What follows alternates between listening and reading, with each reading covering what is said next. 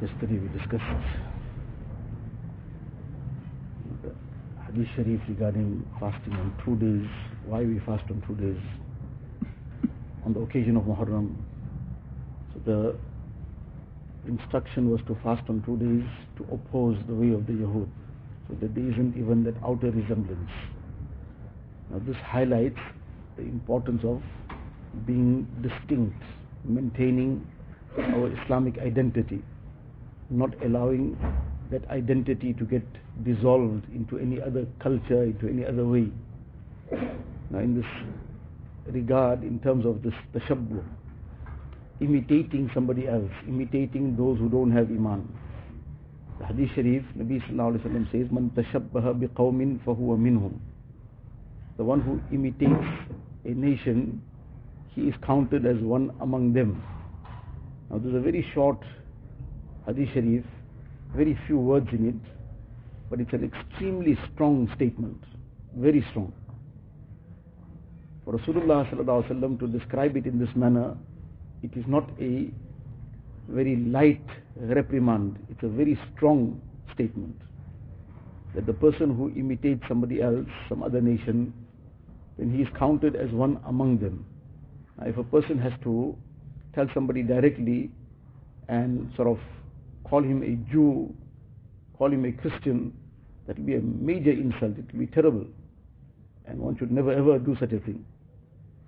So it's not that this person is being called a Jew, is being called a Christian, Nauzubillah, but because of having adopted something that resembles them, saying he is making himself as if he is one among them.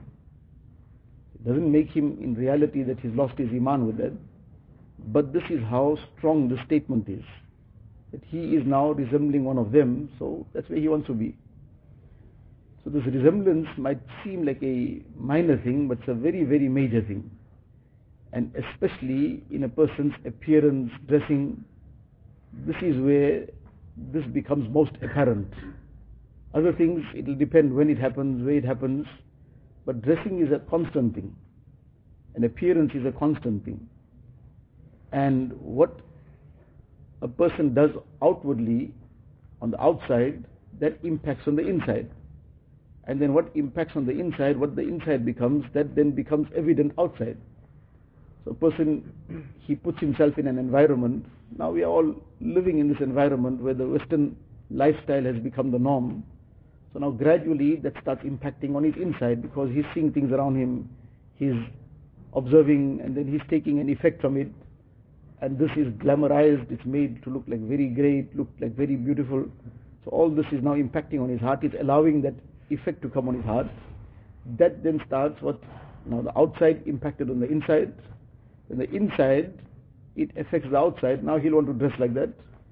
So many a person, mashallah, in the madrasa he'll dress in a certain manner, which is in conformance to the sunnah. But then he wants to still maintain certain kind of clothing that he probably had from long. But when he goes home, at least at that time he will wear this. But why? What is the reason for still maintaining that? though the whole year there's a different uh, choice of clothing, different choice of dressing, because that is what was impacted on the heart. So now the heart is not yet ready to give it up. The heart is not ready to now dispose of it. That now there will be times when I can still wear this. I can still dress up in this manner and be still part of that lifestyle. Now a person wants to be part of a lifestyle because of some inclination in the heart. So that inclination has grown towards that kind of way, that kind of dressing, that kind of appearance. So even if it is not generally in public, but at some time or the other he still wants to maintain that, he still wants to enjoy, so to say, that lifestyle. Now that is what is this issue of tashabbuh, that it impacts on the heart. Now the heart is still desiring it, the heart still wants it. So outwardly also the person has to shun these things, within himself also he has to shun it because this heart must only be inclined towards that which Nabi Sallallahu has given. Now, a person is still sometimes trying to get there, he is weak, so he must recognize his weakness, acknowledge his weakness, and keep making the effort to get closer, but not that he doesn't even have that aspiration to get closer to the Sunnah all the time, and to get further and further away from the ways of the Yahud and Nasara.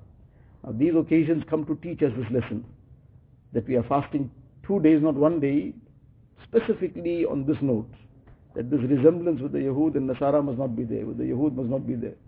So this lesson must not be forgotten once these days pass. So mashallah, many students are fasting, they kept fast yesterday, they're keeping fast today. So this lesson should now remain. After this time has passed, the lesson must remain.